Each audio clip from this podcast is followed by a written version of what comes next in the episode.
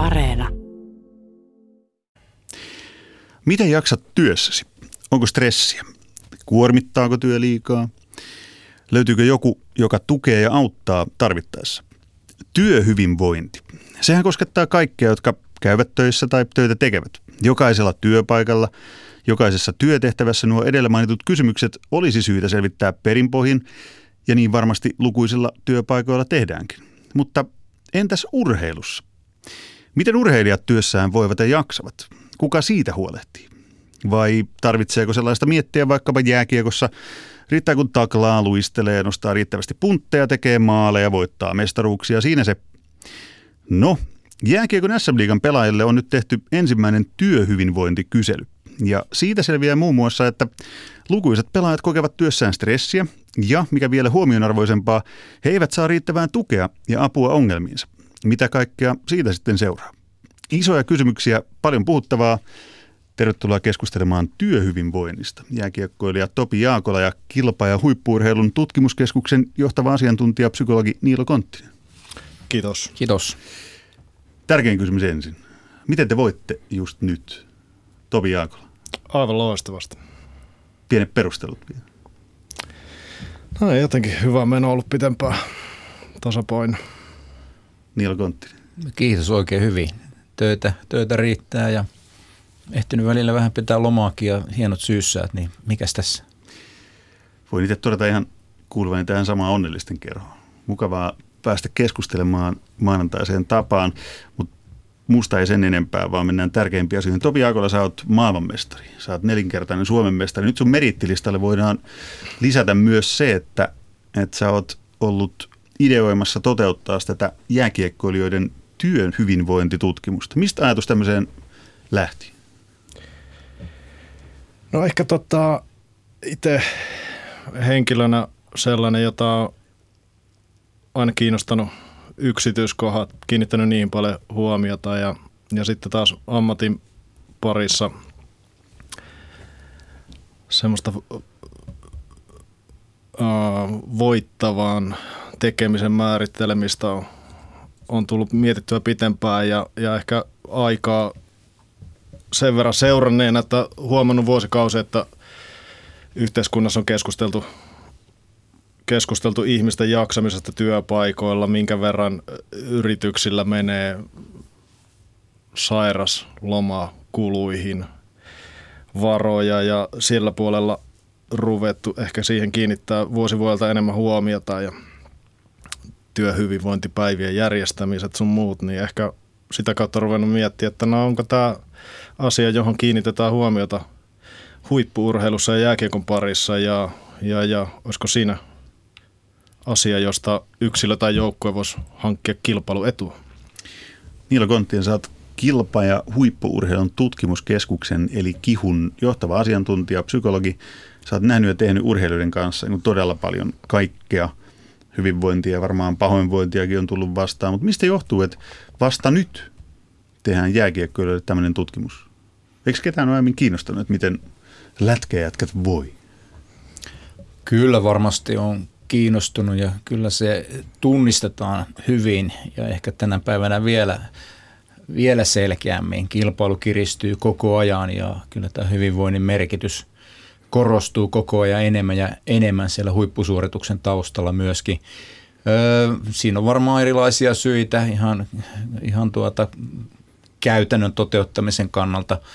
Meillä oli tässä hieno, hieno mahdollisuus, kun Topin kautta avautui sitten, sitten yhteys tuonne pelaajayhdistykseen, joka mahdollisti sitten tämän, tämän selvitystyön tekemiseen. Ja tietysti sitten se, että, että kyllä tietyllä tavalla se on vähän ehkä otettu itsestäänselvyytenäkin tosiaan, että, että, että urheilijathan voivat hyvin ja ehkä osattu nähdä sitä siitä työhyvinvoinnin näkökulmasta. Toki terveys on tunnistettu asia, siitä ei tehty tutkimuksia, mutta nyt me ollaan haluttu lähestyä nimenomaan tämän, tämän työhyvinvoinnin näkökulmasta. Niin ehkä tuohon vielä lisäisi sen, että, että jos ää, epävarman alan epävarmaa ala lähdetään määrittelemään ja sen tunnusmerkkejä, niin siihen liittyy julkinen aspekti usein, julkinen paine, ää, loukkaantumisen riski, ää, ra- rajallinen tukiverkosto, työsopimusten pituus, pätkätyöt. Että tämän fyysisen ja henkisen kuormittuvu- kuormittuvuuden lisäksi, mitä, mitä sitten jääkiekon parissa tulee, niin tässä on tosi monta tunnusmerkkiä, jotka täyttyy. Ja, ja sen, sen seurauksena sen esimiehen tuki ja esimiehen rooli korostuu, että näiden asioiden ja näiden kuormittavien tekijöiden parissa jaksetaan, jaksetaan tota, te, työskennellä. Että kyllähän siinä on paljon asioita. Pelaajien työsopimukset on muutamista kuukausista koeaikoineen vuoden kahden pituisia, neljä, viiden, se, kuuden vuoden pituiset työsopimukset on tänä päivänä aika on harvinaisempia. Loukkaantumisriski, joka tuli myös tässä ju- kyselyssä julki yhtenä, yhtenä tota, eniten stressiä aiheuttavista tekijöistä, niin se on just tätä epävarman työn tunnusmerkkejä, että, että se oli ehkä taustalla myös. Ja tänään tarkastellaan siis tätä aihetta niin jääkiekon näkökulmasta, mutta mä haluan vähän laajempaakin, laajempaakin kuvaa siitä yrittää piirtää. Eli urheilijoiden keskuudessa, niin kuin Niilo Konttinen hyvin tosi vähän viittaa, että urheilijat nähdään aina niin kuin sankareina, terveyden apostoleina, esikuvina, semmoisen niin jonkunlaisen, ei nyt ihan jumalhahmoina, mutta melkein.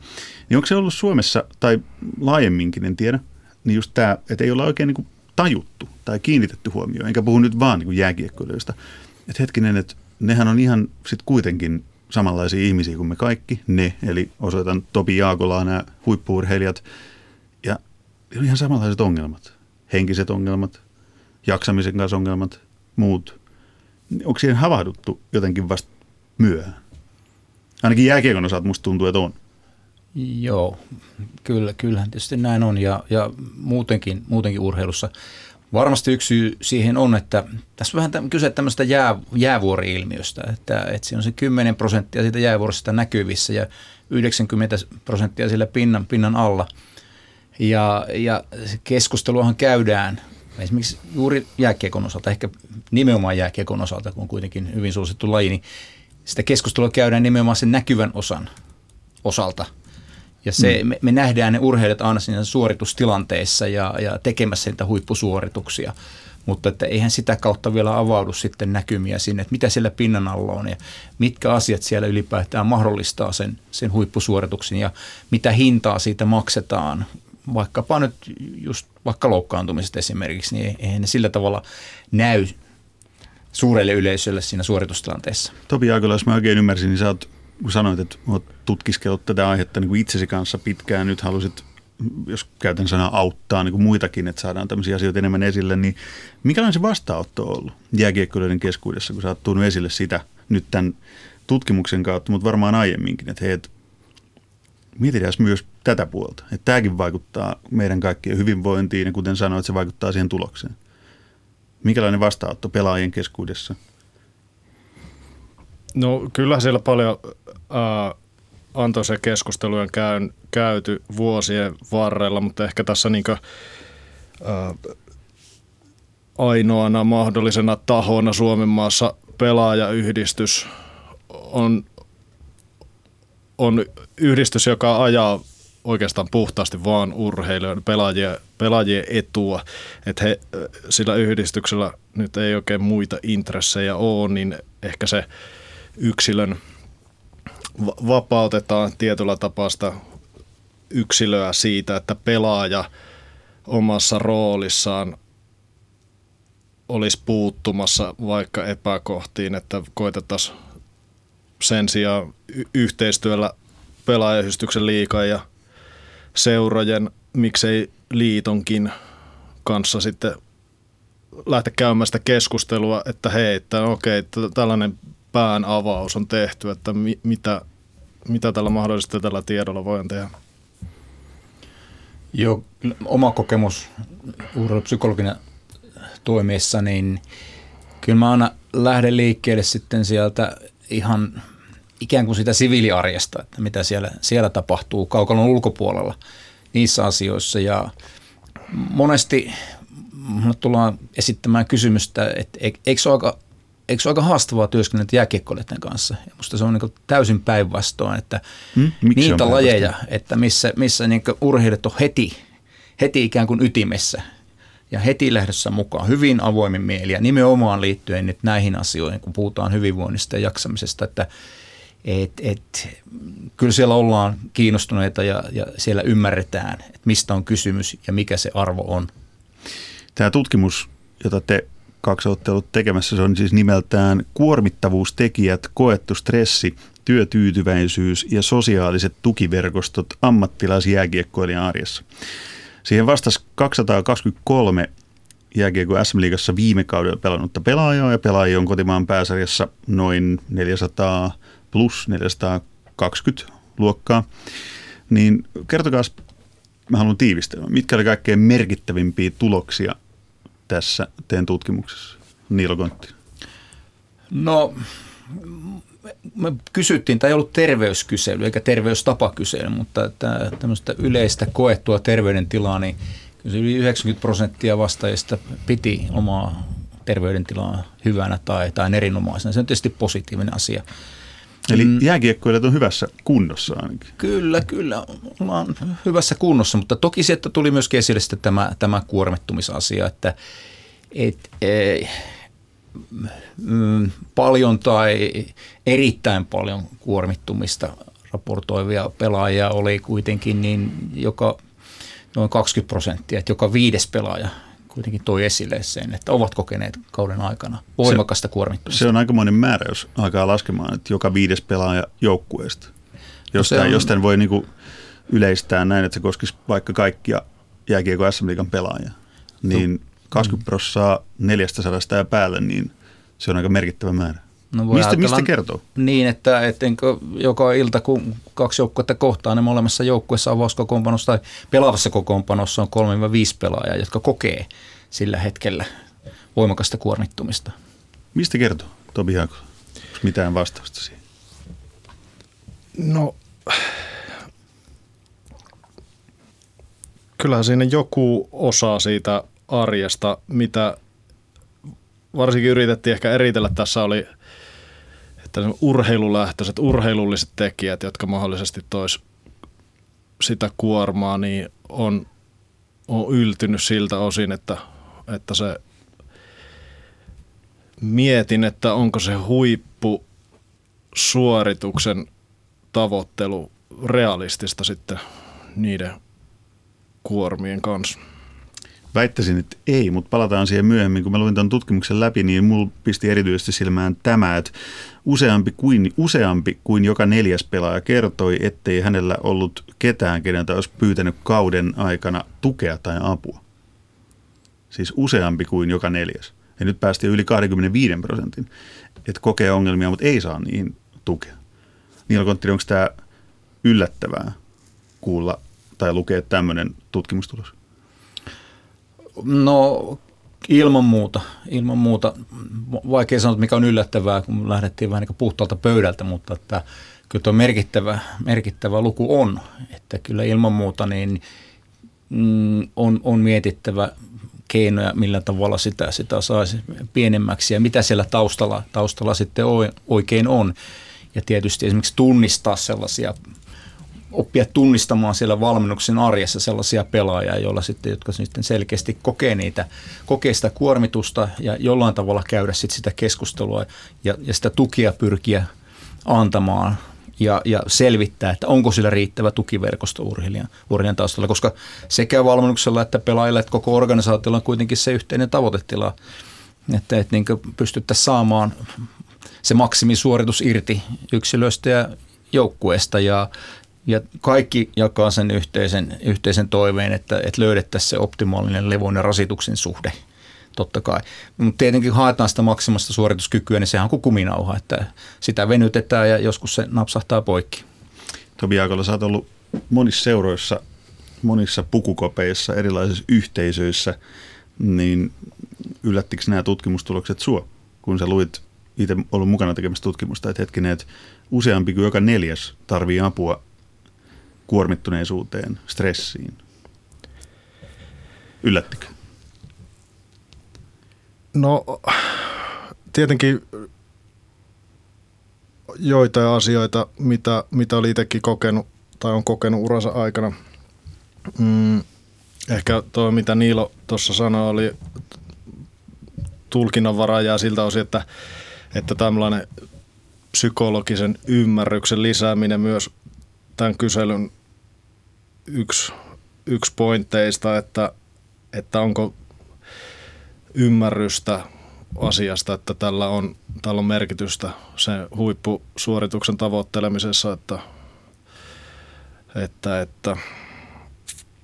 Mutta oliko toi yllättävää, että noinkin suuri määrä, 25 prosenttia jääkiekkoilijoista, niin ei saa apua, jos tulee semmoinen, että tulee henkinen kuorma tai mikä tahansa kuormitustila. Niin ja minkä verran tiedostetaan tämän asian merkitystä, se, että se, se vaikuttaa siihen vai, vai haetaanko sitä ratkaisua jostain muualta? No, mitä siitä sitten seuraa, jos työhyvinvoinnista ei huolehdita? Onko se, onko se niin selkeää, että kun te puhuit tässä Topi Aakola, että, että se vaikuttaa siihen huippusuoritukseen?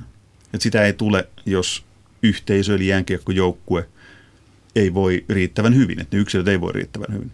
Mitä siitä seuraa? Onko ne joukkueet niin sarjataulukon pohjalla ja niin sen joukkueen pelaajat ei tee maaleja eikä saa syöttöpisteitä, eikä voita mestaruuksia? No lähtökohtaisesti siitä varmaan seuraa sitä, että sitä pelaamista on hankalaa ehkä kokea mielekkäänä tai, tai sellaista työn imua siinä on jokseenkin vähän. Mutta että siis kyllä mä pitäisin tämän, niin kuin, jos puhutaan työhyvinvoinnista, niin sen rinnalla oleellisena asiana sen, että kyllähän kaikkia meitä laji-ihmisiä kiinnostaa voittaminen. Ja se, ja se, että se arki olisi, se olisi voittavaa tekemistä, niin kyllä lähtökohtaisesti hyvinvoiva urheilija onnistuu useammin sillä tärkeimmällä ratkaisevalla hetkellä, kun epäonnistuu, että, että tota, se on ehkä sen hyvinvoinnin sitten, sitten seuraus, mutta onhan noissa niin kyselyissä tutkimuksissa ei, ei kylläkään nyt tämä, tämä tota, meidän, mutta siis on, on urheilijoiden hyvinvointia, kun on selvitetty, niin on kohonnut riski mielenterveysongelmille tai lyhytaikaisen niin päihte, niin korkean riskin päihteiden käytön ää, niillä, joilla on loukkaantumisia – ura on ohi tai loppuvaiheessa tai sitten suorituksen kanssa painivat urheilijat, niin tämähän on periaatteessa kolme seikkaa, jotka voi koskea minkä tahansa ikäistä urheilijaa tai missä tahansa vaihetta uraa olevaa, niin, niin sinällään ihan mielenkiintoinen. Niilo Konttinen, sä oot tehnyt pitkään urheilijoiden kanssa urheilupsykologina töitä, niin mitä sä silloin teet, kun kun sun luo tulee joku pelaaja, josta huomaa, että, okei, että nyt ei ole niin kaikki kohdillaan, ja sitten se tarvii apua tämä pelaaja. Valitettavasti harva SM pelaaja nykyään ainakaan tämän teidän tutkimuksen mukaan saapuu, mutta mitkä ne keinot on? Mistä lähdetään niin auttamaan pelaajaa? Kyllä siinä lähdetään siitä, siitä kokonais, kokonaistilanteesta ja kartottamaan se, että mistä syistä sitten, jos on kysymys vaikka vaikka hyvinvoinnista, jaksamisesta, että mitä asioita siellä taustalla on, kuinka paljon siellä sitten selittyy sen, sen ammatin, ammatin tai, tai ylipäätään sen urheilemisen kautta, kuinka paljon on sellaisia asioita, jotka siellä on vaikuttamassa siellä taustalla, jotka ei välttämättä aina näy sitten siellä, kun mennään kentälle tai, tai mennään kaukaloon. Et se, se on tietysti se ensimmäinen lähtökohta. Et, et katsotaan, katsotaan se tilanne ensin ja pyritään hakemaan sieltä ne – tietenkin ne syyt, mitä lähdetään sitten työstämään. Tässä Niilo Konttinen kertoi aikaisemmin, että, että jääkiekkoilijoiden kanssa on ollut hyvä ja avoin tehdä, tehdä tällaista työtä. Onko se tosiaan näin, Topi Aakola?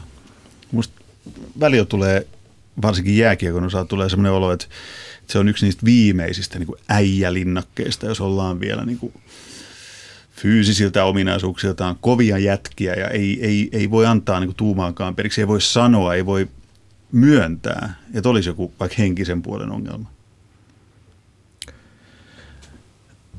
Joo, siis kyllä keskusteluja on itse käynyt paljon pelikavereiden tai esimiesten kanssa ja, ja tota, kyllä sitä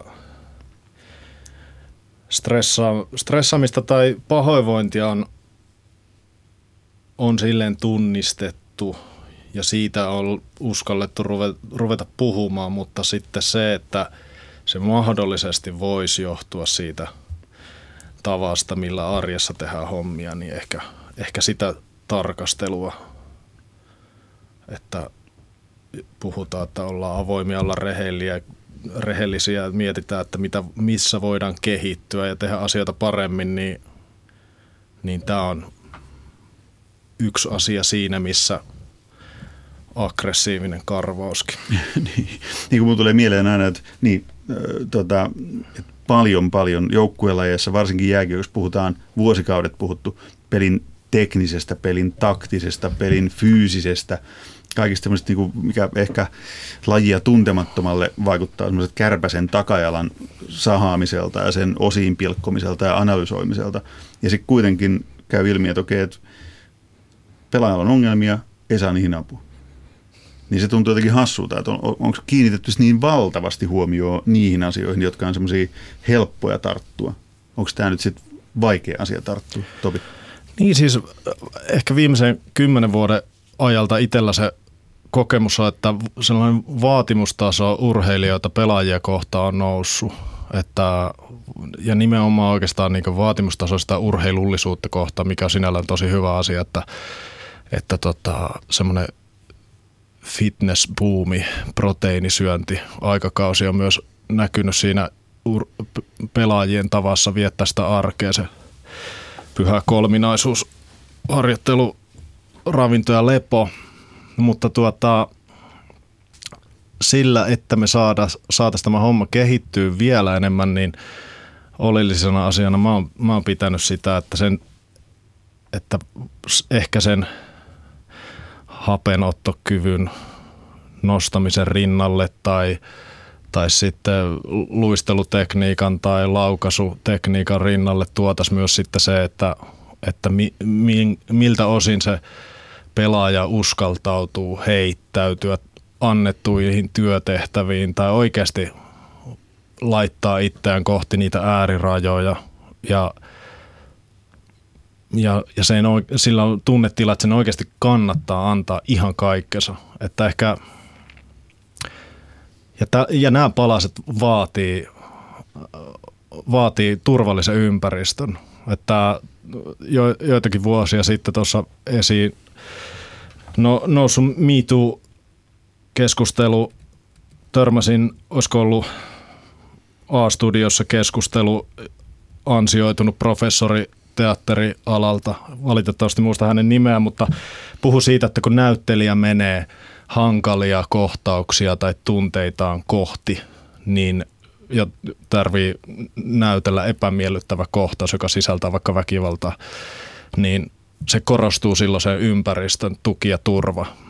Niin siinä on, siinä on jo, jolta osin paljon samaa niin sen, että se urheilijahan menee sinne nensa tunteineen tai ajatuksineen, mutta sittenkö se kiekko tippuu jäähän, niin, ja, ja ehkä poik- erona, erona sitten siihen, että niitä kohtauksia on vaan se yksi, että siinä on se ensimmäinen tahansa juttu, joka, jota ei toista,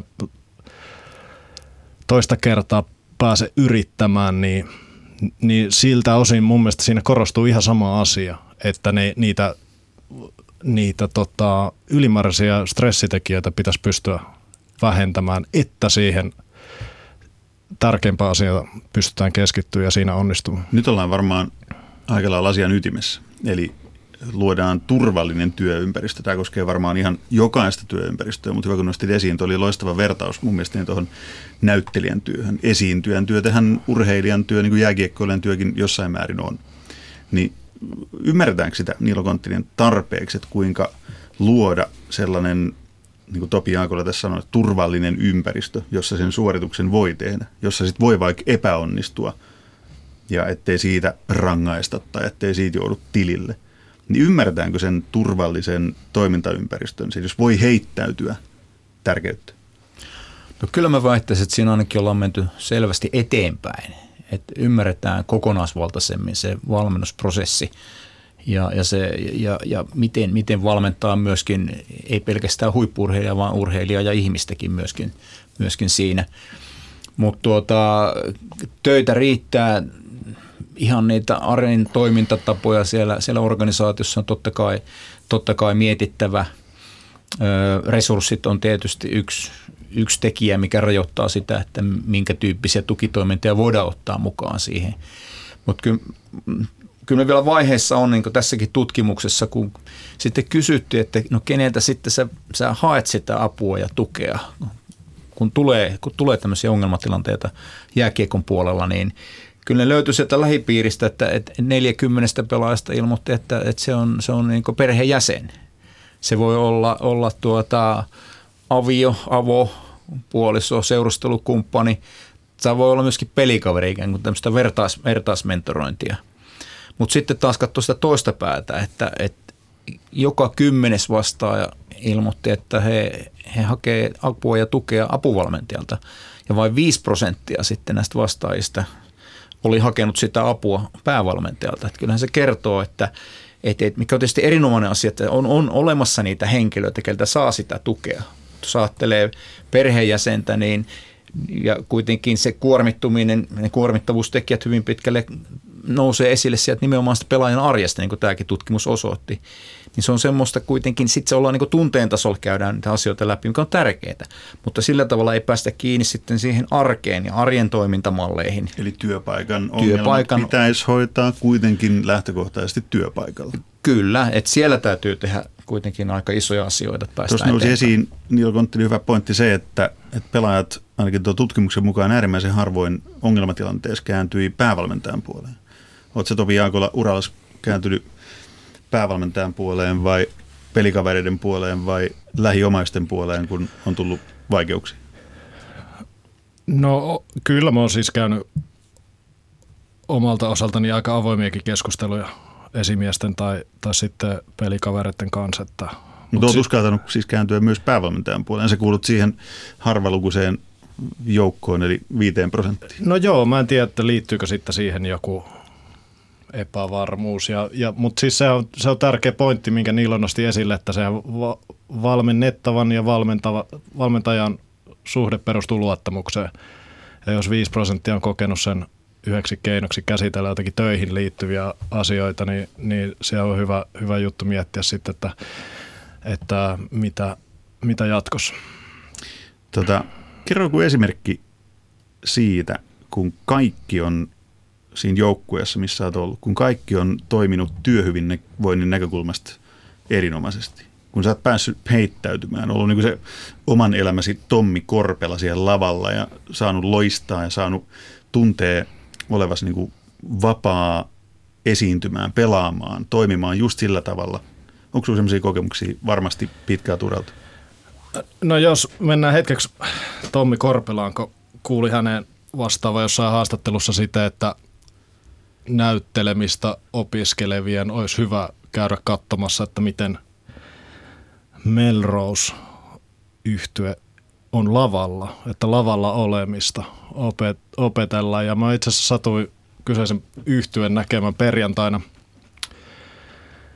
Ja en tiedä herrojen elämästä mitään ja en tiedä, että missä tunnetilassa se he, he sinne lavalle tulivat, mutta eka biisi lähti soimaan ja, ja tota, mikä ehkä sitten vertauskuvana kuvana myös sitten urheilun puoleen, varsinkin se viimeinen kymmenen minuuttia, jolloin niitä otteluitakin ratkotaan, niin, niin ei mulle ainakaan katsojana välittynyt se, että oliko he kenties epävarmoja jostain tai pelkäsivätkö tekevänsä virheen tai epäonnistua jossain kertosäkeessä, että, että tota, kyllä mulle pelaajana toi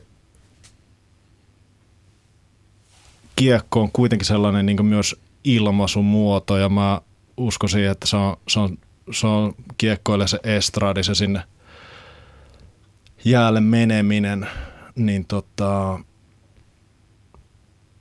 siitä, siitä mun mielestä niin välittyy aika nopeasti se, että onko joku esiintyvä ihminen, onko se läsnä siinä tehtävässä, pystyykö se siitä nauttimaan ja, ja minkälainen se suorittaminen sitten loppujen lopuksi on. Että ja se läsnäolo ja se suorittaminen vaatii nimenomaan sen, että siinä on se turvallinen yhteisö tai se taustalla. Niin, että se, se pelaaja pystyy menemään vaistojensa varassa, niin joo, sen se vaatii. Niilo Konttinen, miten urheilupsykologin näkökulmasta kuulostaako tämä niinku siltä, mihin sä koetat urheilijoita johdattaa?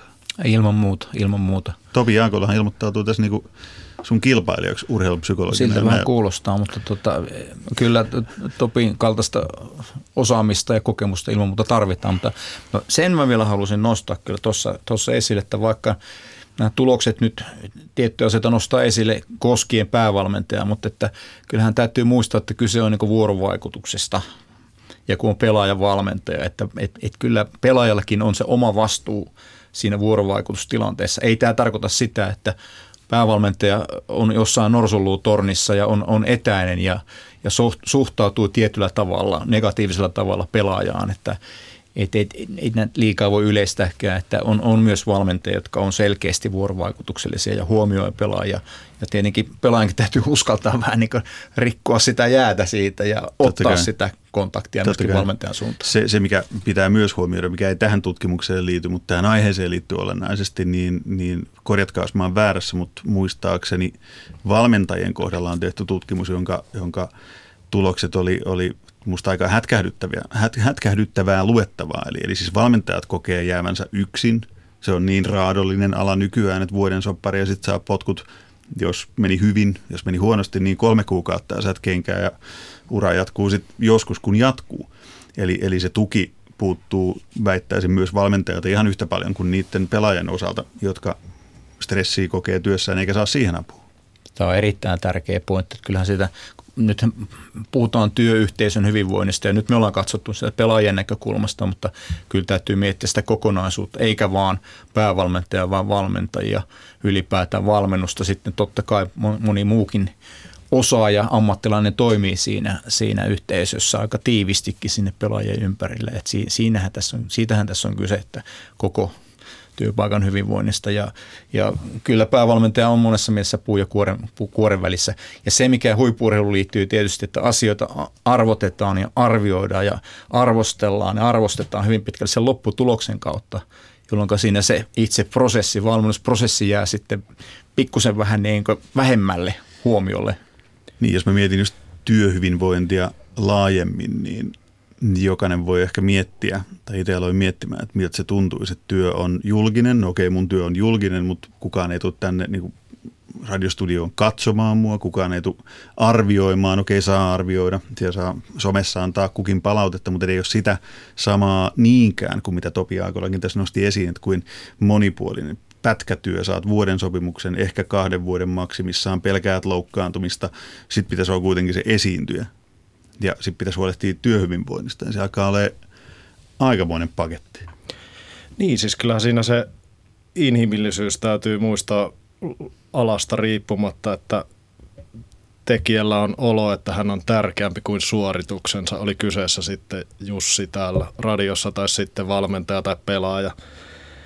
Että jos me, jos me ruvettaisiin Jussille nyt tässä ennen lähetystä kertomaan hänelle täysin itsestään selviä asioita, että sun täytyy varmaan artikuloida selkeästi tai Ainakin selkeämmin puhua, pitäisi varmaan. puhua asiaa et, tai olla parempi kuin Jaajo vierailevalla kanavalla, niin, niin mä en tiedä, että mitä lisäarvoa se voisi tuoda siihen sun, sun tekemiseen, että, että mikä on y, yksi asia tuossa, että niitä suorittamiseen liittyviä kriteereitä ei tarvitse turhaan korostaa, että, että pelataan täysillä tai meidän, pakko, me, meidän on pakko olla valmiina. Että, että kyllä ihminen, joka menee kohti kilpailutapahtumaa, niin se tietää, että nyt on laitettava niin ihan kaikki, jos meinaa pärjätä. Ja silti voi, voi käydä miten, miten käy. Eli silloin pitäisi keskittyä vaan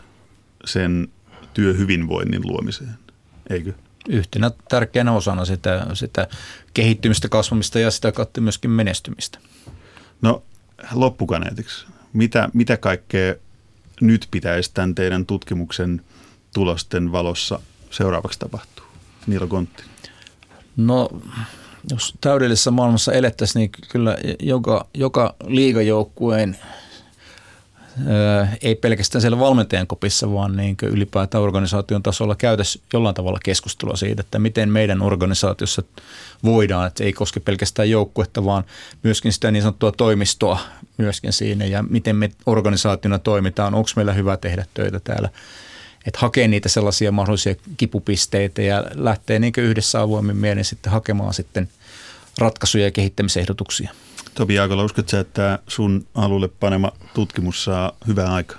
No se jää nähtäväksi. Mä nimittäin, mä nimittäin uskon ainakin tämän keskustelun pohjalta. Niin, no siis oikeastaan meidän alallahan se, että mitä jää viivan alle, on plussat ja miinukset, syötöt, maalit, voitot, tappiot. Että todennäköisesti siitä nimi muutettu Jarnosta, joka teki 10 pistettä, saadaan 20 pisteen mies, kun kiinnitetään näihin asioihin huomiota. Se oli tyhjentävästi sanottu tähän loppuun. Meidän aikamme loppuun. Iso kiitokset Niilo Konttinen, Topi Jaakola keskustelusta. Kiitoksia. Kiitos.